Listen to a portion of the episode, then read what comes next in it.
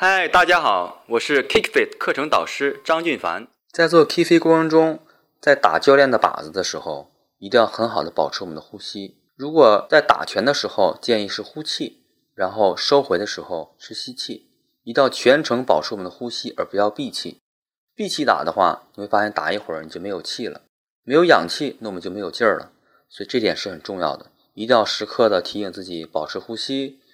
然后出拳的时候可以呼气。收拳时候吸气，